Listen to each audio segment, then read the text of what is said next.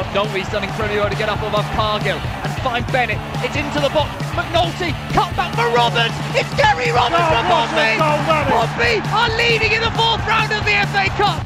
Mark McNulty, but a good challenge by Doyle. For McNulty on the edge. Mark McNulty Oh, yes. Smashes it past McCormack. Won by Doyle. Finished by the returning Mark McNulty. First blood blood for Pompey. They're in dreamland early here at Fratton. There's a through ball to Jamal Lowe. Jamal Lowe's onside. The flag stayed down. Jamal Lowe, nonchalant, fantastic, brilliant. Pompey will be promoted at this rate. That is it! Pompey are champions, they've won League Two in the most dramatic of circumstances. The PO4 podcast with Hugh Bunce and Matt Corrick. Proud to be Pompey.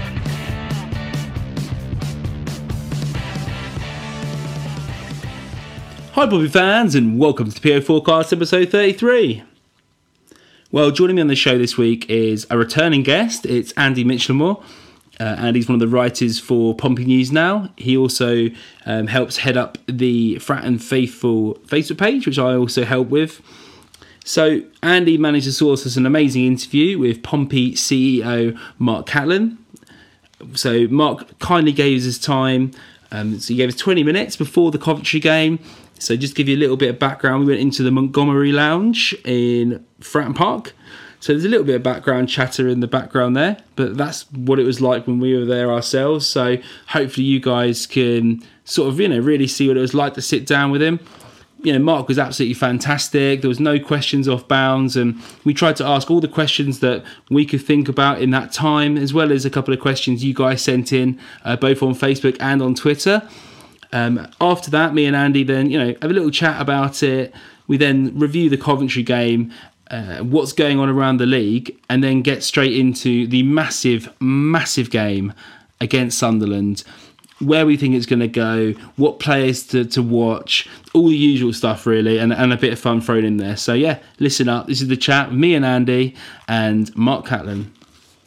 Firstly, Mark, thank you very much for agreeing to have a chat with us from uh, the Fratton Faithful and from Pompey News Now. We're extremely grateful for your time. Brilliant. On a match No day. Yeah. Um, I guess we'll open with a nice broad one on your overall thoughts for the season, how it's compared to where you thought we'd be when you know start of uh, start of the season. Um, I think at the start of the season, the plan was always to improve on the year before. That's sort of our base camp in regards of where we want to go with it uh, for the season. So we've done that. We've achieved that. I think privately, although I never come out publicly and said it, the playoffs were always really, you know, what we were looking for this season. Um, I think well, I know really, as the course of the season's gone on, in regards of we had the great Checkatrade run, we had some great moments in the FA Cup, some of the away days, even Burton, you know, on Friday was amazing. So I've got some fantastic memories of the season, and you know, win our next four games, we get promoted automatically. So I think as a whole, going into it, the last two weeks now, we're in a fantastic position. Worst ways we've got the playoffs to look forward to, if you can call that looking forward to.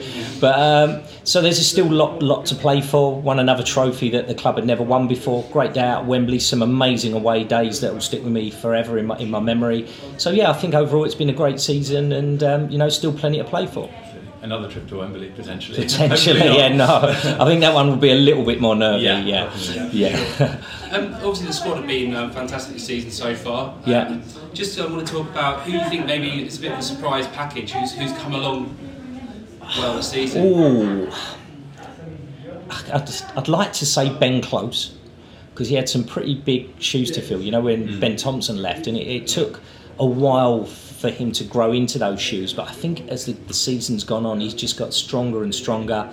He's got the goals in his game, and for me, I'm a little bit proud because I first saw him when he was 14, 15 Yeah. in the academy, and I immediately, because of my Spanish sort of background, I immediately called him a name. I won't say what it is, but he sort of picked up a tag of a, a mm. Spanish player, and he does remind me of him. I mean, mm. you, Ben's one of those players you could drop into any Spanish team, I think, at most levels, and he would just seamlessly fit in because he is that Spanish type player. Um, and he's added, the, as I say, the goals have come into his game now. So I think he has been a surprise package. But I think Craig MacGillivray as well. I mean, Craig was brought in, yeah, brought in. There was no real expectations for Craig, was there, this season? We didn't pay a fee for him. Um, he wasn't. Hope he doesn't mind me saying he wasn't one of our big earners. You know, he was there to to compete with Luke, and I just think he's grown from strength to strength this season, and it's rare, especially at Portsmouth, to seem to have a little bit of a fixation with goalkeepers, even when I think they're good. But you know, don't really get a lot of stick, does he? He, mm. ju- he just carries on week after week. He's solid, makes the saves that he should make, and every now and again pulls out a worldie that wins us as wins us a game. So I think he's been a surprise package as well. It's interesting you said uh, Ben Close. I spoke to Christian Burgess a couple of years ago, and he's the player he highlighted to, to break into the first team. Yeah, There, so- yeah.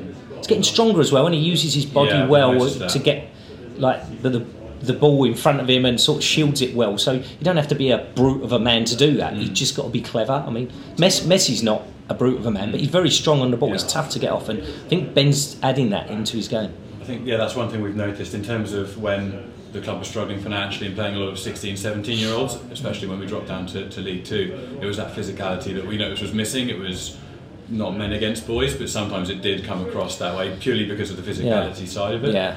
And I Um, think that's even more apt when you, you drop into like League Two, Mm. and and few teams in League One as well. That the the physicality of it, maybe not so much the champ, because I think there's a few players that probably would be more adaptable to the championship. That free flowing style. Of Exactly, football. yeah. You know, you've got to be quick, you've got to be intelligent on the ball, you've got to have that athleticism to get around. But it is a different skill set going from League One and League Two into the championship. Um, you touched on the academy there and the youth system. Obviously, we've seen quite a lot of success coming through the Pompey youth system. So players like Jack Whatmough and Ben Close you've touched on, and someone like Connor Chaplin, who we're obviously hoping today doesn't. We don't see too much of him. Yeah. You know that's going to happen. Oh, So it's if I keep saying enough, maybe it won't. But yeah, we said last, we said last Yeah. week against Yeah. Sunderland. It was we called him to score the winner in the middle Yeah. of that first half, and it happened. Just There's just some, things, some yeah. inevitability about it. Yeah.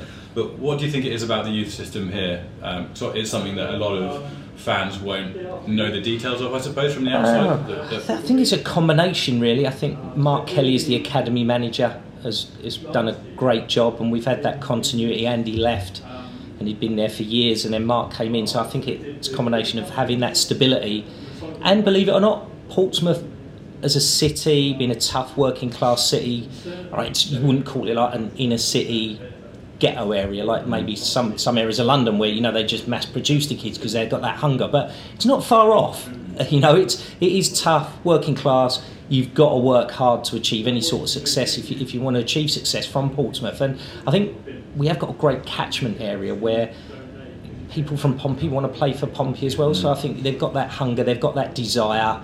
They're out playing whenever they get the moment. It's not it's not like a cricketing city, is it? Or mm. exactly, or even a rugby. It's a proper footballing city. Loves the club, and I think that so the combination of that and the staff that we've got there, and some great additions, including Sean O'Driscoll's just come in, and we've got Liam Daish working with Mark in the under 18. So we've got a real good skill set in the um, in the academy, and we have done. I mean, behind the scenes, John Slater does an, an amazing job as well. So I think there's a combination of the city, Portsmouth being what it is as a city, uh, aligned with the stability that we've had, there and the quality of the staff has continued to produce this, you know, ever ever growing band of youngsters that come through and break through into our first team. Nice. Um, obviously, the aim of the season, aim really now is to get promoted. Yeah. We've got four games left. And um, do you perceive it might be difficult to have to rebuild the team for League One? So um, if we end up not getting promoted, because you must have yeah. back of your mind. I actually think controversial. um, I think it's going to be more difficult for us next year in League One than it would the Championship because League One wise, if, if you look at the players that we've already signed, we're, we're all like we've already signed up 20 plus players.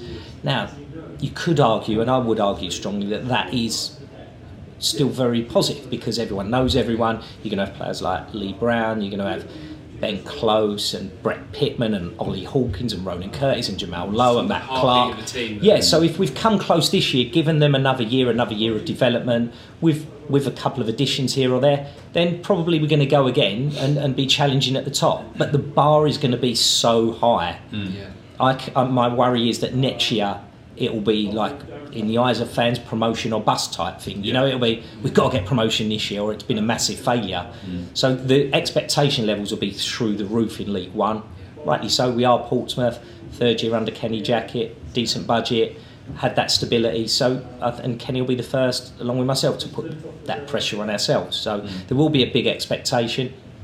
If we go to the championship, through the way that our COO, stroke FD Tony Brown has, has structured all of the deals, we will have quite a bit of financial flexibility in the championship without Michael having to put huge sums into it. We'll be going up. You know, there'll be we'll obviously the majority of the squad will stay as it is, but we'll have enough money to go and get maybe you know three to five big hitters to supplement our existing squad, and the expectation levels will be relatively low. So I think You've got that money coming in, haven't you, from the championship? yeah, so you get exactly. So you get that extra money that can effectively be put into the player budget.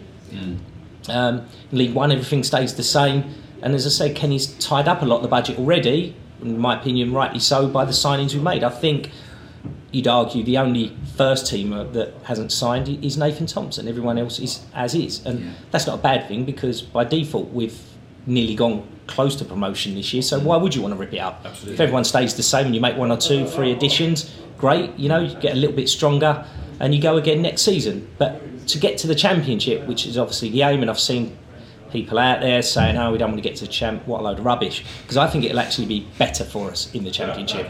and and the ex- and if you look at Millwall as an example, in their first year, they nearly went again, and they didn't have a huge budget, but they had that base of a team they brought through, made one or two additions, and, and in their first year, nearly um, achieved the playoffs into the Premiership. Now they're struggling again this year because after that first year, people find you out, you lose some of your better players to other teams, and then you're back in the struggling mode. But for looking just one season in advance, I th- personally I think it will be, from an expectation point of view, you know, a lot easier in the Championship than it will be in League One. Yeah.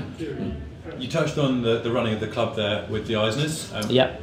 You've been here through the PST times Yeah. and the Through the admin, through the PST, through to my Exactly. yeah. What are the, the differences that you've noted between the PST running and the Eisners coming in?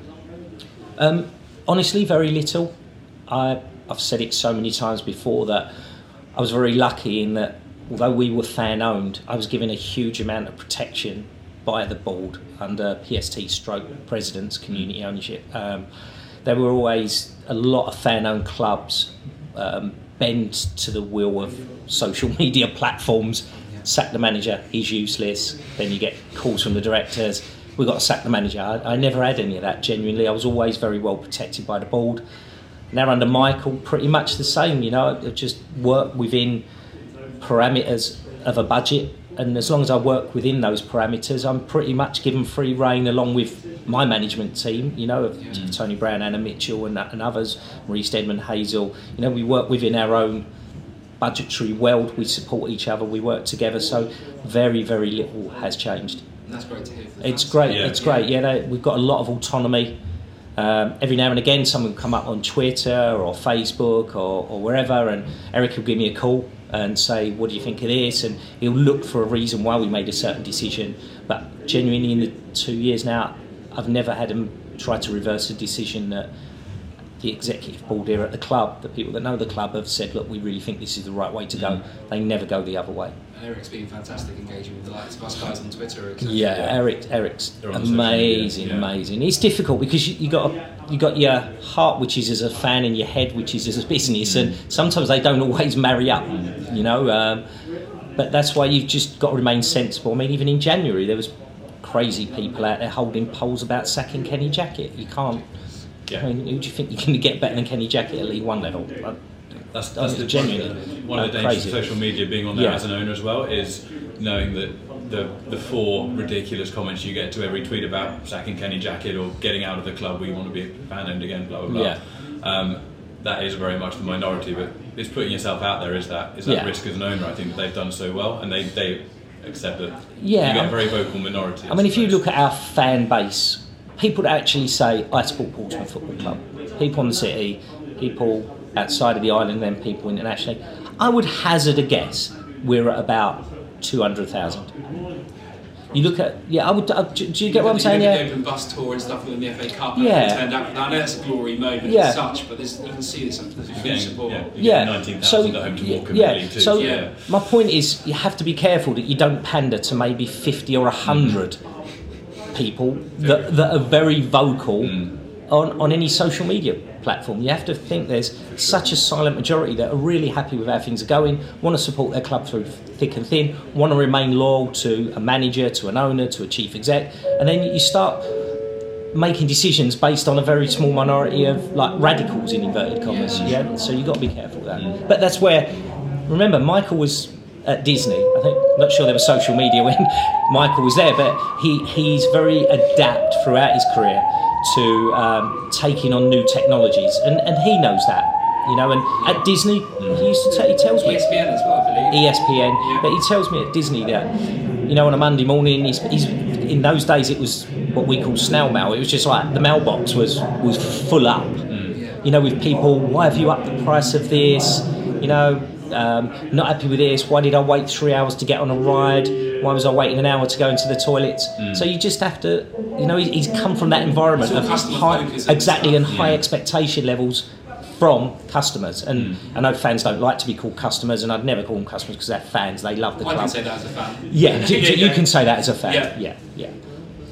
Um, in terms of uh, a couple of the contract things that have been coming out recently, uh, obviously uh, Ben Close has put a, a pen to paper on a new deal. Yeah. Was that a, a, a reasonably recent and quick developing thing because of his massive increase in performances Well, this year, or was that in the No, what, was that in the books? what we tend to do is we, when you get in a younger player like Ben or a Ronan or a Jamal that's coming out of non-league, yeah, it's difficult. When you bring in a Tom Naylor, who's been around, he's got the experience, he's established, he knows what he's on financially. We knew he was in at Burton, he knew he was on his club before.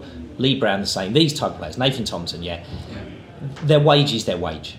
It's not a gamble for them. They're, I'm offered, I've been offered this to stay at my existing club. I can get this from this club. Do you want to pay this wage? Now, when you're looking at players coming through wanting to prove themselves, to a degree, the, the advantage is with Portsmouth Football Club hmm. because they're not going to go elsewhere and get a, a, a crazy good deal.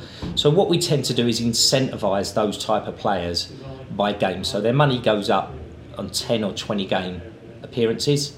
So we say, look, you've got to earn it. You can't be on the same money as Tom Naylor. You know, Tom Naylor's an experienced pro. He's played in the champ. He was on this money, so you can't come in and be on Tom Naylor's money. So you start relatively low, like academy players or the players that have come in from non-league or other leagues. You know, um, like the Irish league, and we basically say, ten games, twenty games, you, you thirty games, forty games, up to a point. and then when you hit that point, there's there's an obligation from both parties to sit down and renegotiate a new, new deal. Okay. Now, it doesn't say what it has to be. There's no onus on the club or the player to accept it, but it just says at that point we appreciate you've hit an important It's milestone. like professional development. Exactly. We, we appreciate you've hit 40 games. Now you're a serious player for Portsmouth Football Club. We need to sit down and negotiate a new deal. So that is where it evolved with Ben Close. We'll just do a couple more that we've been sent in from uh, members of our of our fan group. If that's Yeah. okay, Mark. Of course, Do you want to go to yeah. Um. Yeah. Yeah, sure. So um, there's been a bit of talk about the Milton being being developed Yeah. and uh, the possibility of playing a away game as the first match of the season. Was that something you considered? You, yeah, we, we always, with the work being done, you can request it, but there's no guarantee. Yeah, given with what's going on with the pitch this year, um, and not just the pitch, potential um, work like non even Milton end related, but there could be other works going on, health and safety. It, there is a chance we will put that request in. I mean, I think the fans are just really excited. I think the moving of the floodlights and stuff, they sort of see it as a Yeah. symbolic moment. Something's happening. Yeah, yeah, yeah. There's, there's scaffolding It's- up. There's stuff happening. Yeah, It's visual. I mean, you've seen the, Yeah. the scaffolding out the Yeah, back here. I mean, yeah, it, the amount of work in that, and it, it does frustrate me. When's the work going to start? And I'm Yeah. saying, if you looked at the back of the south stand, I mean, it's not a cheap job. Yeah. It's like a No, huge understand. I job I that needed to be done. inside a field commercially, Yeah, so I know how much work goes into the exactly. project. as Yeah, such. yeah, and it's it's so many moving parts in regard to the planning, in regard to the construction, in regard to the scaffolders, and you know, so many, and the, and the residents, and getting planning permission and building control. You know, Eric, Yeah, I mean, yeah, being in for this, sure. it's so tough. Fans don't understand that a lot of the times. Why would they? They're not in that business, and it has been an eye opener to me. I'm not from a construction background, but just the amount of work that goes in, yeah, is is crazy. But yeah, to answer your question, um, it is something we would definitely look at. Yeah. I don't do Heather's. No? Heather's one? Oh yes. Um, one of our writers at Pompey News now, um, Heather, Yeah. um, she was looking into the possibility of having a stadium tour for people with anxiety Yeah. or um, sort of like mental health issues, so just getting used to um, being in the ground or something. Yeah, Would that yeah. be something you might be able to help facilitate? Of course, that's that's just not an issue whatsoever. Just let me know and we'll I just promised her I'd ask. Yeah. Yeah, no, that's a hundred. You know what we're like as a club. If I there's something we can as do, well. we'll do it. Yeah, Thank you.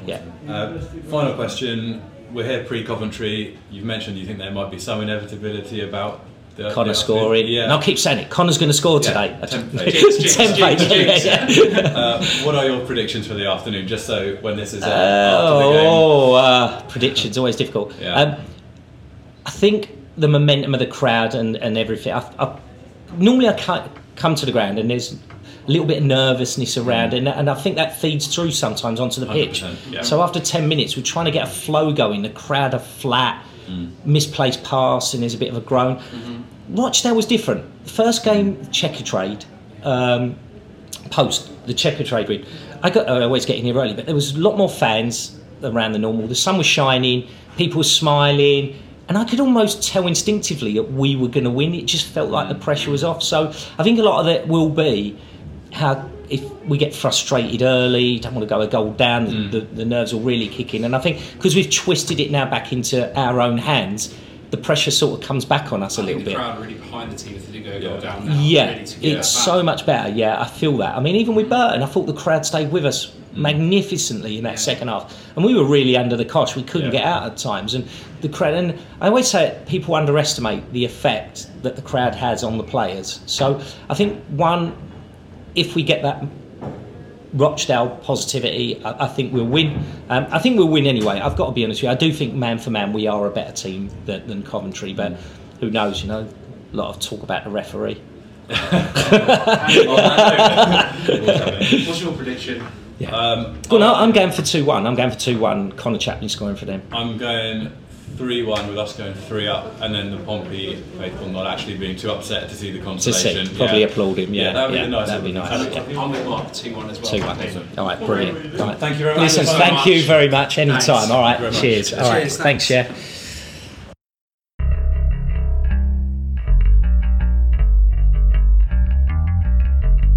Andy, what an experience that was to interview the man himself, Mark Catlin. Yeah, uh, it was a nice way to start the day before the game. Uh, he obviously predicted the correct score as well, so need to start taking his predictions a bit more often. But yeah, he was. Uh, he said before we, we started the interview that there was nothing that was you know off topic. He's happy to answer any questions, and I think looking at some other clubs in well in uh, in the English Football League particularly, we're in a, such a fortunate position to have a CEO who is who's that open with the fans, that open with his answers he does his, does his monthly Q and A's um, that sound like they're completely unedited, and just says things how they are really, even if it you know uh, is just his own opinion. He's not worried about getting that out there. So yeah, it was good to put a few questions to him and uh, and see what he thought about the game and, and the season as a whole. No, it was it was great, wasn't it? I think we, we tried to fit in as many questions as we could, didn't we? Including some of the questions we had sent in from Fratton Faithful. Yeah, fighting and- against the time. Yeah, one's from Pompey News now. He gave us, he said 10, 15 minutes, didn't he? We managed to stretch it to 20, so, or nearly 20, so I'm impressed with that. Yeah, we got got as many as we could in, but obviously we had a, quite a few questions sent in. We had our baseline questions anyway that we needed to get the big ones out there, and then yeah, just fitted in the the, the themes that we could see most frequently coming through uh, people's questions on the pages that we uh, that we asked for the question input from. Yeah, completely. And um, if anyone wants to go see the video, we actually got a video footage of the interview, uh, and that'll be available if you go to Facebook and you search Fratton Faithful. It will be uploaded there. Cool. So going back to the content quickly, I think the, we didn't ask any questions that threw him, did we? I think the only question that he said controversial to was when I asked him about rebuilding the squad for next season. If that was the case, we didn't get promoted. Yeah, I mean, as I say, we didn't go in there with the thought of it being like a Jeremy Paxman, uh, Jeremy Paxman Newsnight style interview. Uh, but yeah, I don't think we really pinned him to the wall on anything on anything too controversial. But it was good to get his take on things towards the end of the season. I mean, last time I spoke with him in person was at uh, was the the evening before we won the League Two title actually in um, at a pub in in Fratton that they did a Q and A him and Iain McInnes. So it's interesting to see where his views are now compared to where they are then, as we're obviously, you know, pretty much an entire league above uh, where we were at that point. We're now the, near the top of League One, whereas we were at the top of, of League Two then, or near the top of League Two. Um, but yeah, it was good to get a, a variety of, of, questions out there on the squad as a whole. What would happen if if we did go up this season, and how that would compare to if we stay in League One. Um, and I, I, guess the really interesting stuff for me was was uh, how the club is run under the Eisners compared to the PST, because from in my eyes, I expected there to be at least internally sort of a, a large difference because you've gone from being a community-owned club uh, to being owned by you know these these guys who have owned massive companies in the past.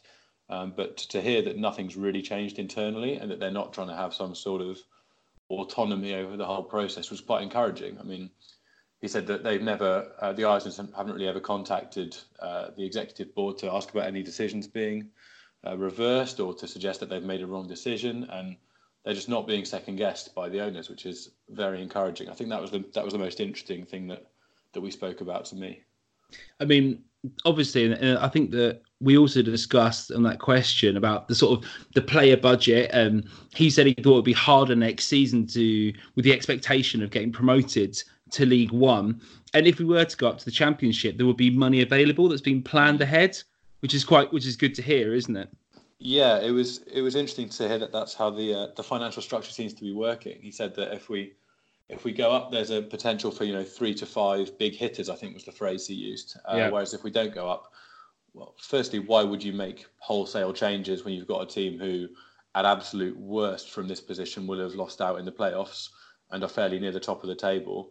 And if we don't go up, it will be because of that one poor run of form after New Year why would you make wholesale changes to a side like that? And obviously, if we don't go up, you'd expect we we might lose a couple of the, the more successful names in the team. For sure. Um, but yeah, you wouldn't want to see massive changes at that point if if possible, because even if we don't go up, we're we're nearly there as a squad anyway. But uh, yeah, it'll be interesting to see if we do go up, what sort of names uh, the club will be looking to bring in. But we'll deal with that when we get to, I suppose, after after May the fourth.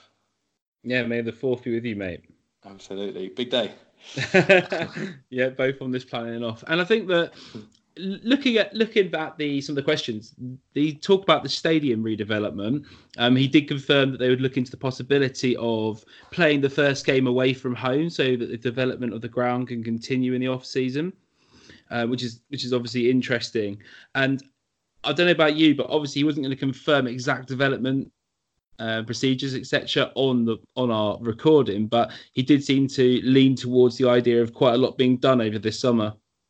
Yeah, well, anyone who was at the game on uh, on Monday would be able to see the amount of scaffolding that was up there uh, around the ground, and things are already in motion, and the the structures being put up for some work, presumably in the off season, whatever that work is that maybe we haven't been given the, the exact details of uh, as fans, because a lot of it is just going to be internal and structural. But when fans say when is work being done to to Fratton Park, and they're talking about you know increases of um, of how many the ground can hold by 4,000, 5,000, etc. That is a that's a bloody big project. Um, and yeah, that, that baseline structure has to be put in, in place first. So when the Eisners first turned up and put, I can't remember the exact figure, but it was a shit ton of money they put into um, helping the ground pass the health and safety requirements of a league yeah. ground. All that baseline work has to be done first. But um, it was interesting that he said uh, well, he, he, refused to rule out the fact that they'd be asking for the first game of next season to be away from home. So it sounds like there'll be some changes going on over summer. Uh, yeah. The size of those changes remains to be seen. Uh, they seem quite uh, quite cagey in terms of giving exact details, which that's their prerogative at this point. To be honest with you, I all of the the questions at the moment are focusing on what's happening with the ground. With two weeks left in the season and us on the, the fringes of automatics, I honestly don't care about any of the politics to do with ground work at the moment. That's that's something to talk about um, at the start of the off season to try and find out exactly what's going on. Yep, and but, I'm sure um, I'm sure me and you'd be asking the right questions to get that information. Right, exactly. Precisely. Um, is there anything else you want to talk about that we, we spoke on, or do you want to round up or highlight? Um, I thought his, his comment about uh, the fact that he thinks it'll be more difficult if we stay in League One than the Championship because of the, the expectations of the ground of of uh, the fan base now and of the club as a whole. Because if you look at the last few years, we have seen um, improvements in performance, improvements in uh, league table results pretty consistently for the far, last few years now. So it was, you know, League Two playoffs, then uh, winning the league, then um, pretty solid consolidation year for the most part. Then this year, obviously, we're really fighting for uh, for automatic promotion. And uh, Matt, who I think uh, does he write for Pompey News now? At Yep. Pragmatic Frog on Twitter. He does, Go check yep. him out. Um, he, he pointed out recently that uh, at this stage, Pompey have got 20 more points than last season. Uh, so that, that's you know seven wins over the season, pretty much. And in any normal League One season, that's going to be enough to get you automatically promoted. And if we don't get promoted, having hit the 90 point barrier, then that's just a it's because it's been an absolutely ridiculous season. It doesn't take away from the number of games that the players have won and the runs they've been on, aside from that little that little spell after Christmas and New Year. No, completely. And I think that it's quite plain to see, isn't it, at the top and bottom of this league, how competitive it is, but also the gulf between the top five teams and the rest of the league. Um, just outside the playoffs, you've got a little group of teams now, haven't you? Um, you've got the Coventries, the Burtons, etc., just going down there. But um, Oxford, I think, are in 10th, just below Burton now. But believe that, it's a right drop off, isn't it? Right down to the bottom, and very a lot of parity really in the league and there's a lot of parity at the top of the league, which is very unusual for this sort of stage of the season. But then, even yeah, I mean, you look at Wimbledon, for example, taking um, a couple of points off Luton. Uh, those those lower teams could still play a big part in the end of the season. I mean, the teams in the middle of the in the middle of the league, for example, are still going to play a large a large part in deciding who goes up. So Barnsley, for example, they've got uh, I think they've got Blackpool and Bristol Bristol Rovers. I'm not sure That's right. home or away, but they've got them the last yeah. two fixtures of the season, and Blackpool and, and Rovers are having you know they've got very little to play for now. I think well. Math, uh, mathematically, I think Rovers can possibly still go down. What I'm looking at the table now, they're what four points clear with two left. So depending on who's playing who, maybe they could still go down. But it's, I believe it's they've got a go- from the top of my head. I believe the Bristol Rovers have a fairly decent goal difference to that side of the, They um, have. Yeah, I'm looking at it now, mate. Their goal difference is minus four. Compared Yeah. to, I mean, Rochdale are a place above them with minus thirty, which is I'm, that must have been some interesting games. But uh, yeah, can't so can't so- say Rochdale don't go for it, can you? you really can't. Um, but yeah, even those teams down the bottom of the table are still going to play a big part, part in what happens at the end of the season. Um, my, I mean, I guess we'll talk about this later on with when we talk about the running uh, specifically. But us now having Peterborough on the last day of the season, they've, you know, they've really got something to play for with with Donny dropping points. I think Donny have lost two in a row. Um, Bloody Peterborough now. I know that we want a nice big gap between sixth and seventh. So when we play Posh, they've got absolutely nothing to play for. But it looks like they might be coming to Fratton needing to win. To uh, because if they win their game in hand, they will be level on points with Doncaster in sixth, but with a worse goal difference. So yeah, It's so many what's played teams are going to impact the, the end of this end of this uh, this season. No, completely. I think Peterborough are unbeaten in five as well from the last memory. I don't know if it Yeah. stretches any further back than that, but I know that there's now five games unbeaten. And I think they've got three wins and just drawn a couple recently. Uh, uh, do you know what? I'll just give people a bit of a backstory. So, um, Andy, I want to congratulate you Why is for that? your, because I thought I had a bit of a mission to get to Fratton yesterday. Oh, not yesterday, on Monday. Time flies. Um, I had to get up and go on the 10 to 7 train to make sure the rubbish services you get on a bank holiday down to down to the grounds. Um, so I could get to Mark Catlin's office for 10 o'clock. You had to travel down, didn't you, and stay down further Yeah. closer. Oh yes, it's not a particularly big deal. I, I lived uh, in Winchester, which was quite a nice, easy commute down to the games. I moved up to Oxford for work, so it's a little bit further now. And as you say, bank holiday weekend is a bit of a nightmare. So yeah, I just stayed in Winchester the night before and popped down, but it was fine. You got nice Game one. of Thrones was on at two o'clock in the morning, so I don't think either of us were in the in the best state for the interview. But um, no, you do what you have to do, don't you, to come and watch the team? So Nice one. got to And be then done. rewarded ourselves with a couple of pints, and uh, you managed to have a couple of pints of Pepsi because no, you had soda water and lime because you're Soda training for a marathon. I've got the London Marathon on Sunday. Yeah, super exciting. So it a bit of a, a, a double blow means that I can't really go to the Sunderland game because I wouldn't be able to get back down in time uh, to register on Saturday. So I'm going to be walking around London Saturday afternoon doing all my registration bits. Uh, checking my phone every 30 seconds or, or listening to um, listening to the game on iFollow, I guess. Yeah, it's going to be hell of a weekend. And I'm sure you're going to publish your time online, right? Uh, if I doubtful. Assuming I finish, I'll be posting it everywhere. But I don't. I'm not convinced the time is going to be anything to be proud of. But yeah, that that was a bit of a Jeremy Paxman comment, wasn't it? You, yeah, you just you, you didn't tell me that was coming. Yeah. Um, it's true. If that, I get it? around, I'll be happy, mate. To be honest with you. yeah, yeah, good stuff, mate. Good stuff. All right, let's segue into talking about the Coventry game. Let's review that because what a tense game it was. Obviously, we made our way to the to the game after after the interview, and the first half was I think they played us off the park. Yeah, I, at the end of the day, it's you.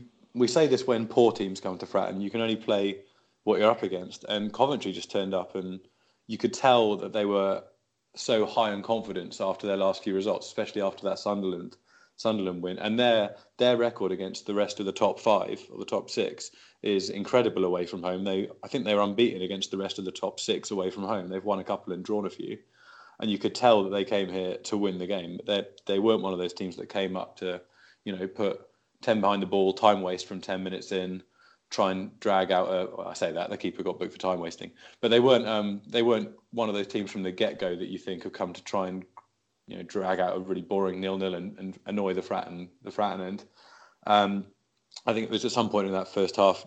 Uh, one of my friends who I, I go to the games with in the Fratton end just turned to me and said they're so good at, at passing and moving. It's so fucking annoying because they were just playing short pass, passing it out from the back, playing attractive football, and at times getting the break of the ball in a lot of 50-50s. It felt like when you know um, just a yeah 50-50 tackle or 50-50 collision, and they'd come out with the ball.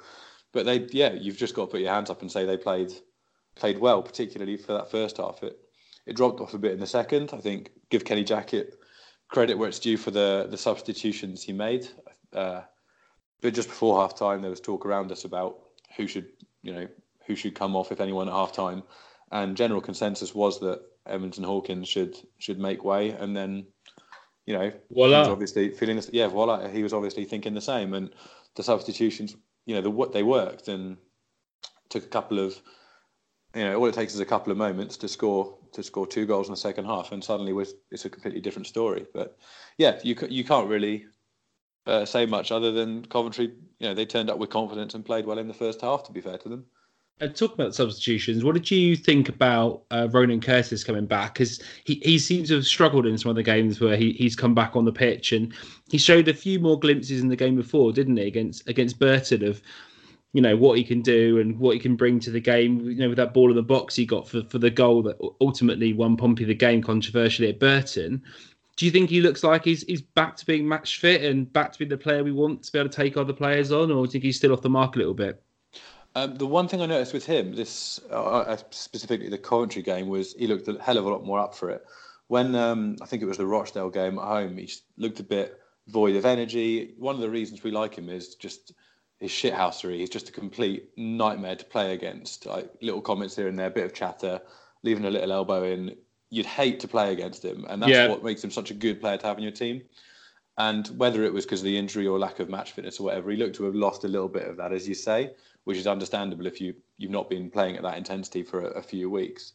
But even when he was warming up um, on Monday night, uh, Lee Brown made a mistake down the left wing. I think he just put a, a, cross straight out for a goal kick or something and was jogging back towards his position. And Curtis walked a couple of steps onto the pitch from warming up, sort of uh, shouted in his ear, put his um, put his arm around his shoulders or his hand on his head or something, and gave him some encouragement and just looked more up for it. And I don't know if you've seen Curtis's response to, to our winner with the the North Stand lower. Yeah, proper pumped up, and that's what you want to see. Like compared to the last couple, well, before Burton, the couple of games running up to that, where he looked a bit a little bit void of that. He looked like he was getting back to to that level of shithousery and that level of I don't like using the word passion. It's really cliche, but that level of you know energy as well, energy. isn't it? We'll go with energy. Yeah. Yeah, yeah. I mean, I think I think that's completely spot on, and I think this is exactly what we need. We need that Ronan Curtis, don't we? Leading up to these three biggest games of the season, as such. And we know we keep using that biggest game of the season analogy, but as as we keep winning and as they keeps progressing, I think this is some of the biggest games of the season that keep coming. Mm. Um, well, just go, just going back to the game quickly, mate. I know we I talked about before we did the preview about Coventry and how many chances they create and um, you know what a good passing team they are. Do you think that, as I said statistically, they're missing that sort of finishing touch up front to convert some of those chances, or just just to turn those chances into goals? Because I'm looking at the stats now. So if you look at the expected You goals, love stat- stats. yeah, I do. Um, we've got one. We had a 1.4 expected goals, which is not surprising. Um, and Coventry only had one. You- So, so tho- all those chances they created, all that positive movement and play, didn't quite turn into those out and out goal scoring opportunities that, that were created. Do you, what do you think they're missing? Well, I mean, I, I'd agree with that. If you look at uh, Craig MacGillivray's uh, job on Monday Monday afternoon, the goal he can do do absolutely nothing about. Decent finish is what it is, but he didn't have to make any particularly worldy stops, did he? He was he No. was solid and looked good under crosses and made a couple of important punches out under some high balls, which were you know confidently done. But the number of considering how slick the build-up play was from Coventry, playing forward from the back, and yeah, looking dangerous up into the final third. The number of chances they created from those positions were, or number of good chances were fairly limited, and whether or not that is um, a comment on on them in that they're not converting those positions into chances, or whether it's a comment on our back four doing a particularly good job is you know up to people to decide who watched the game. It's probably a mixture of the two. But I mean, even when even when Conor Chaplin came on, he didn't really have a sniff at, um, scoring against his old club, did he? He, he won a free No, kick.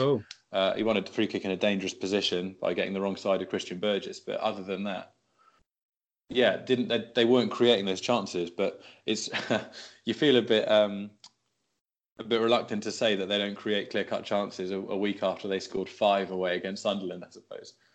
No, for sure. It's Oh, just I- it's just that consistency for them, I suppose, isn't it? And I think if they had a a big game player, even someone like Brett Pitman who stepped up for us and made that difference, didn't he, by scoring that goal, you feel that they could be a lot more dangerous team and probably be in the playoffs over someone like Doncaster.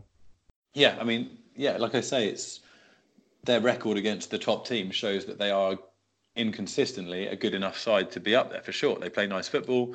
They're taking points off, you know, teams like Luton, Barnsley, Sunderland, Charlton, these and, and um, the big teams or bigger teams around the top of the league. So yeah, they've, they've definitely got that potential. But as you say, it's that consistency that they've been been missing throughout the season and dropping points against teams lower in the league.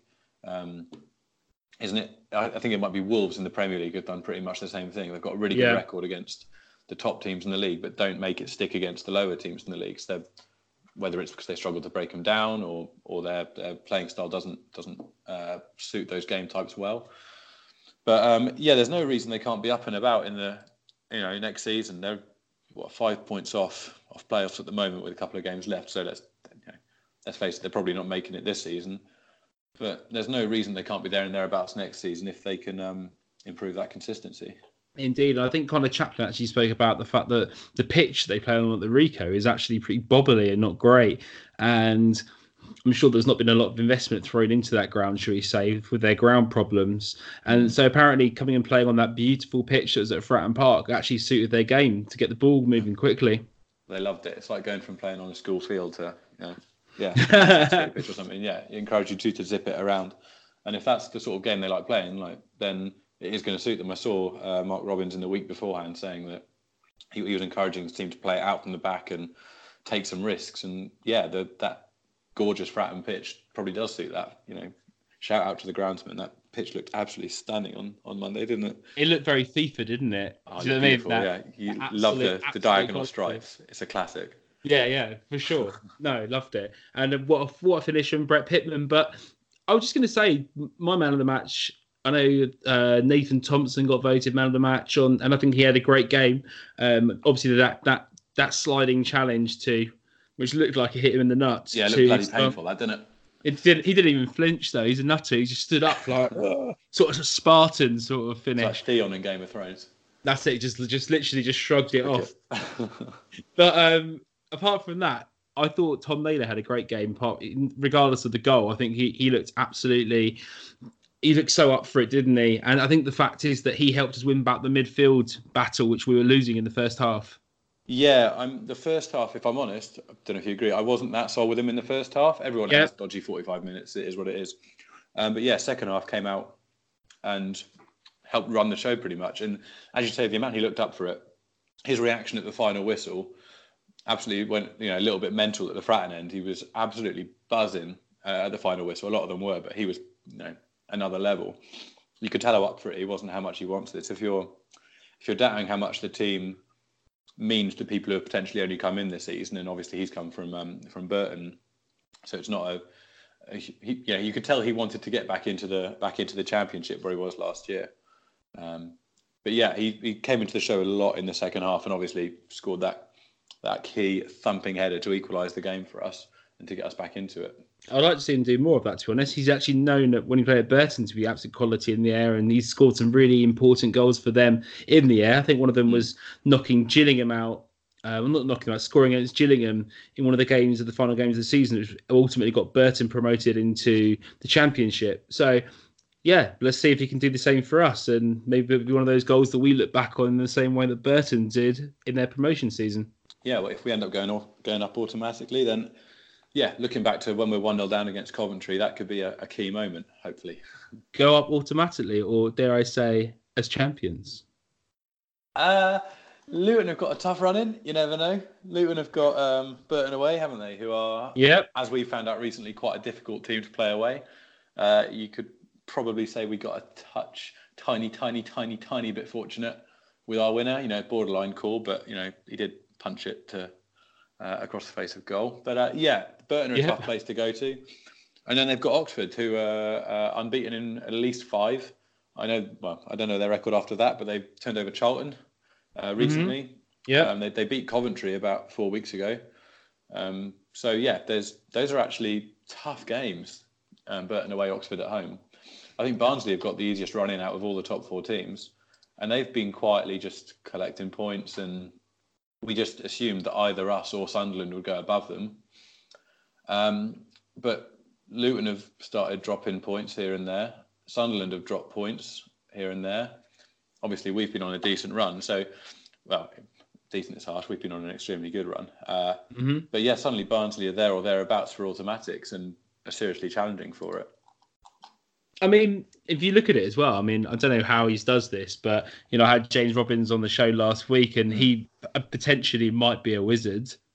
Um, he he, he predicted that Wimbledon were going to get a draw up at Luton, and I just said to him, I just, I just don't see it happening. You know, I think they're too good for them, and hope James put money on that one because he's Did actually you ended up right. limbs? Did you see the limbs in the Wimbledon end after that equaliser? No, no. I've, uh, I've watched it like five, six times. One of their players literally goes five or six rows back into the stand. It's it's incredible. Honestly, I'll have a look on Twitter after we I will recorded do. this. Okay, There's cool. just limbs everywhere. Considering it was for a point, um, not even for three points. And but oh yeah, it's, I was glad for a lot of reasons to see that. I, I quite like Wimbledon as a team, to be honest with you. Yeah, um, compared yeah. to some compared to some of the other teams down there, not naming names, Plymouth. I'd rather Wimbledon stayed up. You, you 'cause- carry on, sorry. No, carry on. Sorry, mate. I was going to say compared to the you know the managers of teams around them and the style of play, and the you know the history of the club, I'd, I'd quite like to see them stay up. Well, Wimbledon now have one win and four draws in a row, unbeaten in five. I can see their runnings pretty, uh, pretty easy compared to other teams around them. They've got Wycombe at home and Bradford away as the last two games of the season. Wycombe at Uh, home will just try and time waste their way to a nil-nil and have as little time with the ball actually in play as possible. Yeah, And yeah, um, so Bradford away, did you say? yeah, Bradford away. Oh yeah, Bradford are down. So yeah, you know, there's no reason they can't get four points out of that. I don't think, which would definitely be enough. They they could potentially right get one point. They've got a minus twenty two goal difference. Plymouth have a minus twenty one goal difference. I say Plymouth probably carry on their getting spanked record, which is currently at a uh, four one two three four four losses in a row. Uh, before that, they drew one game with Bristol Rovers, and then they they lost to Fleetwood the game before that. Um, they're going away to Accrington Stanley for the next game, and Accrington Stanley will want to cement their place in the league with that win, which I believe they can. And then they have the last game of the season, which is absolutely vital for them. This is what a game this will be. Home to Scunthorpe. That's massive, isn't it? That's going to decide it, surely. Assuming Wimbledon takes some points off Wycombe, that's Yeah. that's going to decide whether or not either whoever loses that is down, essentially, aren't they? Yeah, I mean, precisely. To be honest, the only things that irritate me about Plymouth are the manager and the whole dockyard derby bullshit that they pull out every year. Even the, the Pompey Twitter feed this season put a post out saying they'd hidden all tweets containing the words dockyard and derby before the game. I love that. yeah, it's yeah. Um, but to be honest with you, yeah, they were just. I'd like to see Wimbledon stay up. I'm pretty apathetic about everyone else. I don't honestly care who goes down from from those teams. But it'd be nice to see Wimbledon stay up because it's always nice to see them in a league above MK.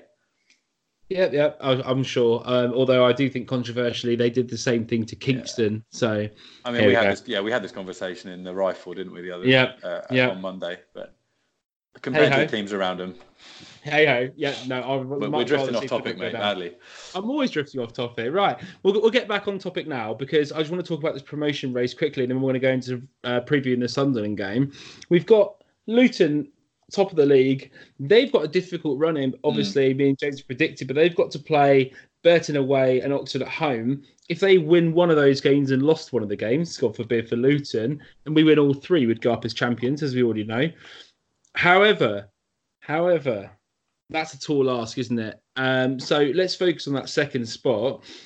We've got Sunderland or Sunland, as they as they call it. Mm. Um, let's get into reviewing it. Um, people listening to it will probably listen to this other one first. So if you go and search, I've done the Roker Report preview again. So if you go and look on their podcast, you get to listen to my voice again, which is either bad or or good depending on what you think. And yeah, hear me chatting it out with some of the Sunderland guys. So let's do a less partisan one, mate.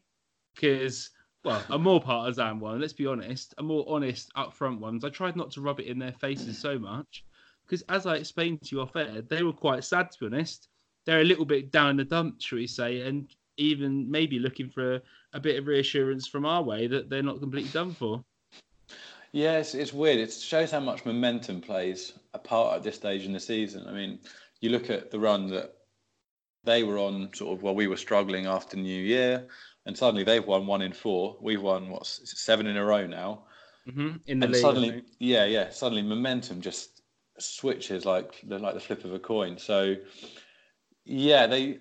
My my thoughts for the Saturday game is we traditionally don't start particularly quickly. Um, I mean, we chatted about this off air before before recording. yeah, But if we can get on top of that game early on, their fans are already nervous. You know, we we can attempt to do at the Stadium of Light what a lot of teams come to Fratton and try to do, and get on top early, and then get the Fratton Park faithful, you know, a bit frustrated, a bit just yeah, fed up with the game uh, to start things off. So if we can get on top of that game early on, you never know. You know, put the fans to the test, put the team to the test. Yeah, and it was a question I asked, and um, Graham, who runs the Roker Report Extra podcast, said to me that you know even though he thinks the atmosphere is improving, and they've been doing things to try and make it improve, and singing Wiseman says before the game, and little things to try and bring the crowd together a bit more. I think um, it is a problem, and it could be a stage where we go one 0 up, and the fans start really getting on the back of the players, especially after the two results they've had with that loss and a draw now. Oh, you hope so, don't you? But then, having said that, traditionally we don't, as I said, we don't start too fast. And obviously, the Checkatrade's a very different game, very different atmosphere. Uh, but the first half of that, we were beyond fortunate to only go into half time 1 0 down. So, whether or not our team selection will be the same as it was for the Checkatrade final, it's that's a bit of an interesting one actually, because in the Checkatrade final, Curtis was obviously only just coming back from from his finger problem and, and looked a bit a bit off the pace, and Evans came on and changed things up. But then this weekend just gone, Evans had a fairly quiet game, which happens to the to, the, to everyone. And then Curtis came on and you know looked more exciting. So I think it'll be really interesting to see who who Jackett starts with. It's a bit deja vu, isn't it? Really. I mean, in the same way that Curtis feels, I feel like he's just coming back from the same injury, but the same situation, really. Yeah, pretty Um, much.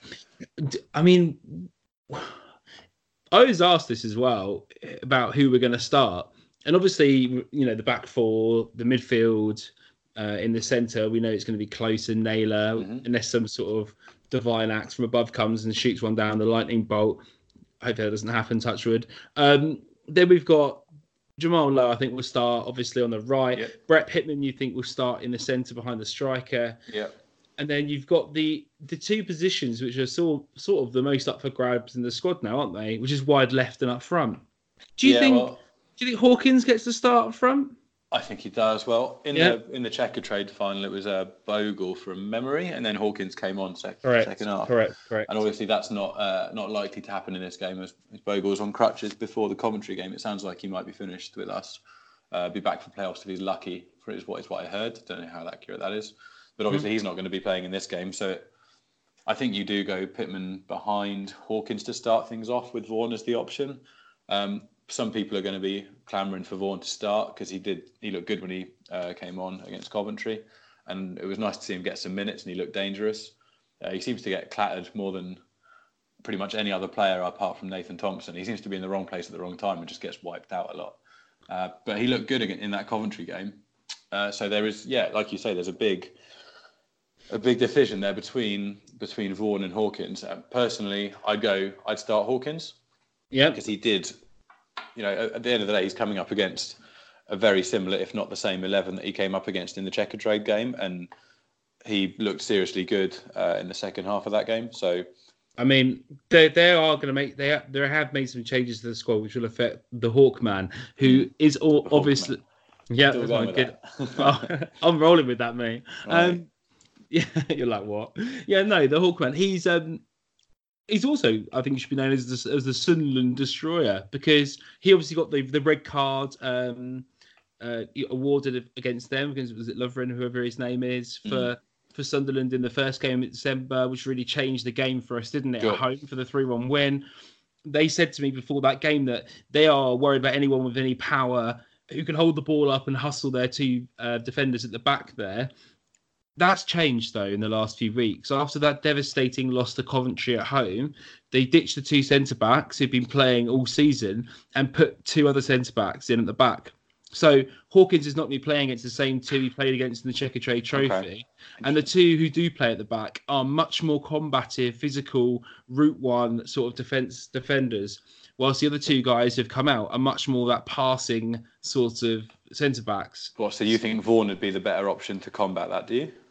Um, I don't know really, mate. To be honest, it's That's very game of it's, opinion, it's, diff- um, it's difficult to know whether I, I actually think we should start with Hawkins and bring Vaughan on in the same Okay. way as you do. But at the same time, I can perceive there'll be some difficult or different even challenges um, that Hawkins will come up against against these two much more route one sort of old Sure. school defenders. I mean, I know they were told to, if in doubt, kick it out, should we say, against Coventry. No, oh, sorry, in the last game it's Doncaster before this one. So after the Coventry game, sorry, right, I get that right. So they're not they're not anymore just trying to pass it out, but that will work in our favour a bit because if they're having to boot it out every time the ball comes near Hawkins, that's just going to help us push out, isn't it, and not have to sit as deep as we can, you know, fall into that trap. Yeah, I mean that's yeah. In terms of us sitting deep, that's where it's been frustrating is the wrong word. That's where we where we look vulnerable at times, like stages of that game against Burton, for example, where we couldn't get out of our third. If we're for yeah, if, If we can avoid yeah. that, yeah, if they play a style that allows us to not get penned in like that, it's it's only going to work to our advantage. You'd think. Yeah. You could see us playing quite deep against uh, Coventry in the first half. I'm assuming that was because they have got, as we've touched on already, quite a quick, pacey team, and uh, Jackett didn't want to leave too much space between defence and midfield, and didn't leave, want to leave too much space behind our back four. So I'm guessing we had two quite deep back uh, banks of, of players for that. But um, yeah, if we can avoid being penned in, you'd think that that would play to our advantage in, in the Sunderland game. obviously, and I think they're the second youngest team in the league. I think Coventry. Um, so they're obviously quite athletic as well and quick, aren't they? Whilst I don't feel Sunderland have the same level of athleticism across across the um, across the squad basically as Coventry do. And if we play the ball forward and Hawkins gets it and knocks it round someone, and then they have to boot it off. It's almost like playing a rugby game, isn't it? Where you kick up for possession and they're going to be kicking it out, and then we're going to be able to, to push out. So. I think I that think that's that's quite a good option against Pompey, if I'm honest. Our, our defensive throw-ins are just, like uh, it's just poor. It, we, how often do we lose the ball from a defensive throw-in position? I'm Well, not overcritical. It's just something that we always seem to notice. Yeah, and I also, I mean, it depends really how many yards Nathan Thompson can manage to get whilst holding the ball, shouting to move up the pitch, isn't it? He seems to be the master of creeping forward, and Lee Brown doesn't seem too bad at that either. Yeah, absolutely. Um, okay, so looking at their team, who is the danger man that you've highlighted for them? I mean, yeah, we. This is a very similar conversation to what we had before the Checkatrade final, isn't it? I mean, Of course. you look at the big names they've got in the sides. McGeady's had having a very good end to the season. He was, as predicted, quality against us in the Checkatrade final. Mhm. Uh, he got he got taken off uh, in the draw, didn't he? He got taken off in their last game. Yeah. So I'm assuming they're trying to keep him keep him fairly fresh. He's um he's been uh, not. I know he didn't train before the Doncaster game because Oh, of yeah, injuries. he- yeah, I Yeah. heard that he had a couple of days out before the game. Yeah, which is interesting. Um, but again, it's exactly the same as we said before the the, the the Wembley game in that they've got players who can do those moments of magic. So whether it's McGeady or whether it's Max Power or Will Grigg or even Honeyman to, a, to an extent, Yeah. they they're all players who can do something special at the flick of a switch. In the same way, we've got someone like Jamal Lowe who can do similar, as as, as demonstrated a lot recently, and someone like Pitman who can you know bury a half chance um, purely just through being a quality player. Um, and they've got yeah a few of those players. So I'd always identify McGeady as their big threat based on the last time we played each other. He seemed to Sure. enjoy the system we we put out last time. It gave him quite a lot of joy, particularly in the first half. Um, but it was uh, was it Max Power scored in the, their game against Posh the other day? Max Um, Power is also one of those players who, um, I think it was Max Power who scored, but he he's also keeping out Letbitter out the team, which has been a bit of a conversation um, You for really Sunderland Ledbetter, fans. don't you?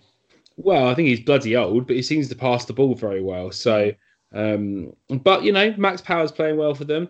I, I, I personally think that there's not too much we can say really about this team, apart from that they will create chances, and we have to be very, very wary of the fact that they can take the chances. And we've So- got to learn the lessons from that first half at Wembley. To be honest, I know Well, they, as you said, they're playing a slightly different system, but you've got to learn your lessons from that because if we played that half of football again, I don't think we'd. You know, most of the time we're not going to end up one 0 down. I think we're going to end up two down at, at best. That was a bit bit of a uh, fluke the, to only be one down at Wembley at half time. I think Yeah. they could have felt hard done by to only be one up. So yeah, we've got to learn our lessons from that. Jamal And I'm, sure they are. the ball needs to be in front of Jamal Lowe as well because I, know- I know Oviedo, their left back, um, he's been in, in really good form as well. I believe he was a very expensive transfer when he first came to Sunderland, almost six million or something, so seven. That's right. But um, but he's been he's been playing very well. Um, Honeyman's been playing very well behind Charlie Wyke, and I think Charlie Wyke's got four goals in five games or something along those lines as well. So he's been absolutely massive for them, not just in height. But um, I know he missed a couple of sitters the other day against against Peterborough, I think it was. Yeah, against Peterborough, and you know, fans are giving him as much leeway as Sunderland fans do um, because of the fact he scored a fair amount of goals. But we need to be on top of him, uh, you know, because he will he will score goals if we allow him to.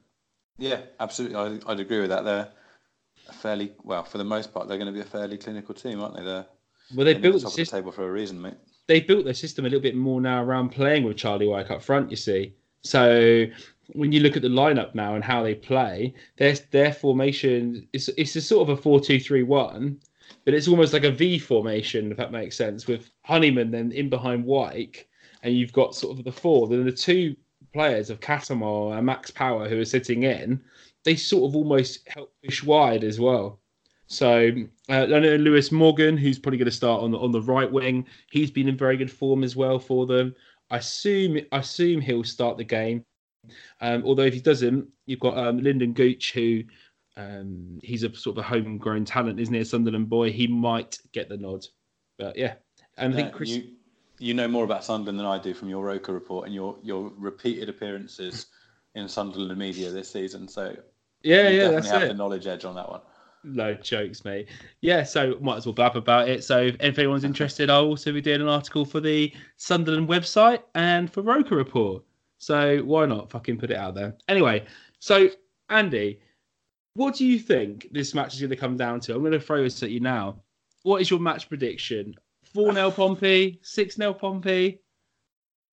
I am not going to back anything other than a Pompey win. I mean, we've won seven in a row. What sort of fan would not back Pompey to, to make it eight? Yeah. Uh, as I say, I think that what makes the difference is going to be whether or not we can start fast. As I've said it once or twice already, so I'm not going to repeat myself too much.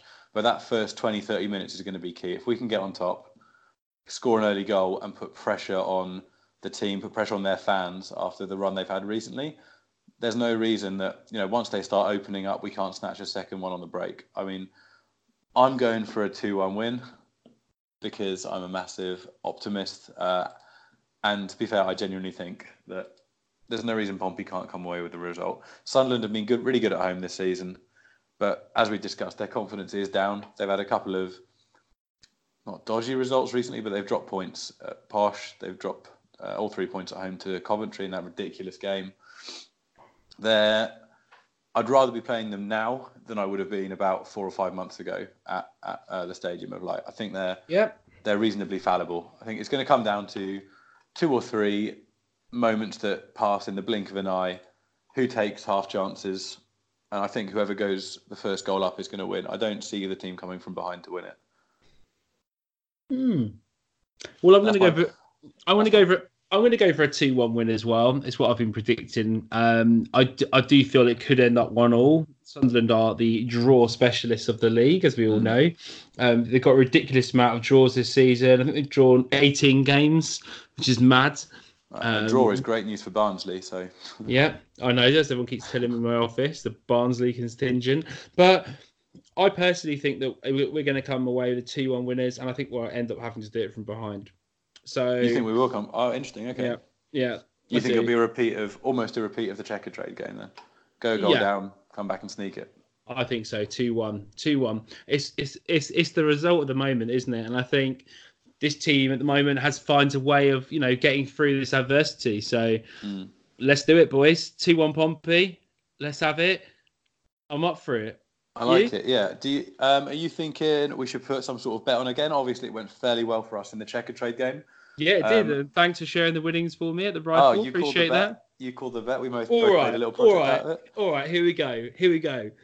Bet for this. Bet for this game. Who are you picking for me? Anytime goal scorer. I'm just trying to think about it, mate. Now from because there's a couple of blatant ones, isn't there? Yeah, I don't. it- I mean, same as same as Checkatrade. We don't we don't go for the expected. Oh no, I'm not. I'm not calling a Jamal Lowe uh, goal at any time and getting us two, two to five odds or whatever we're going to go for. We could back the lads again, mate. We could repeat the What? bet. Go for the same two. Go for Thompson and Brown. Yeah, okay. So, what, do you want me to take Brown this time? You have Thompson. yeah. Let's do it.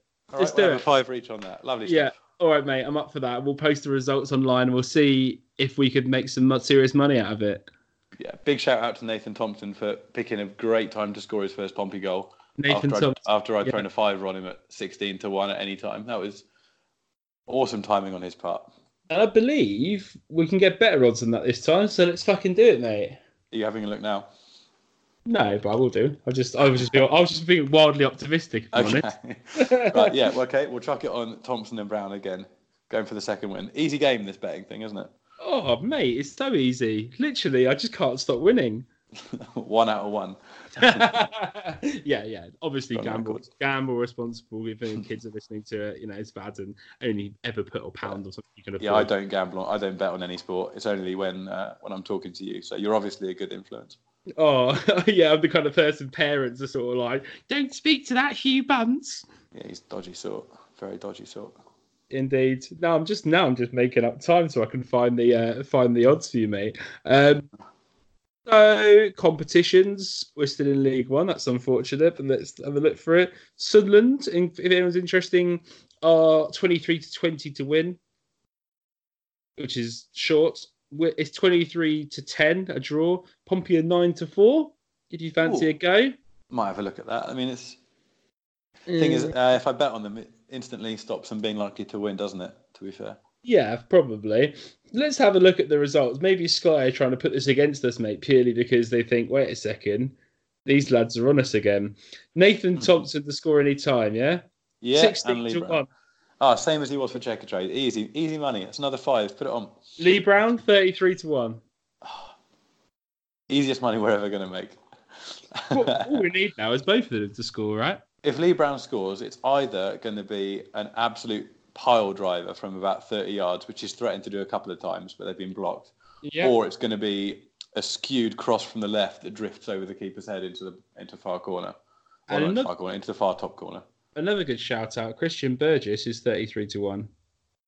Anytime. it's always worth a punt. Set pieces, you never know.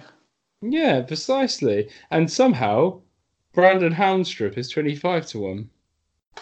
I don't think that's a strong bet. if I'm honest. what about Alex Bass? He's equally likely to score, isn't he? I'm going to be like such an idiot if Haunstrup comes on and scores now. But, yeah, you can't win them all. I'll take that hit if it means we win the game. Yeah, same here, mate. Okay, dude. I think we'll sum it up there rather than go into some sort of sky betting uh, free. So, Other gambling establishments are available. yes, they are indeed. We, yeah, I, do you know what? We don't get. I don't get paid for this, any sort of gambling promotion. So, what am I doing by mentioning names? Fair enough. Anyway, dude, cool. So, we'll, we'll see how it goes. Uh, it's great Yeah. having you on the great having you on the show again, mate. And uh, yeah, awesome doing the interview. Um, yeah, go and check that out. We'll get video. some. We'll get some more lined up over summer. Hopefully, it's easier to get the players in the off season. So, hopefully, we'll- we'll get some uh, some good feature length interviews for the podcast. That's it. I'm just going to keep barraging their, their inboxes, mate, until they say yes. Excellent stuff, mate. All right, dude. Speak soon. Take care. Cheers. Bye. You have been listening to the PO forecast for Pompey News Now, available on SoundCloud, Spotify, and Apple Podcasts. Follow PO Forecast and Pompey News Now on Twitter for more information. And there is the full time whistle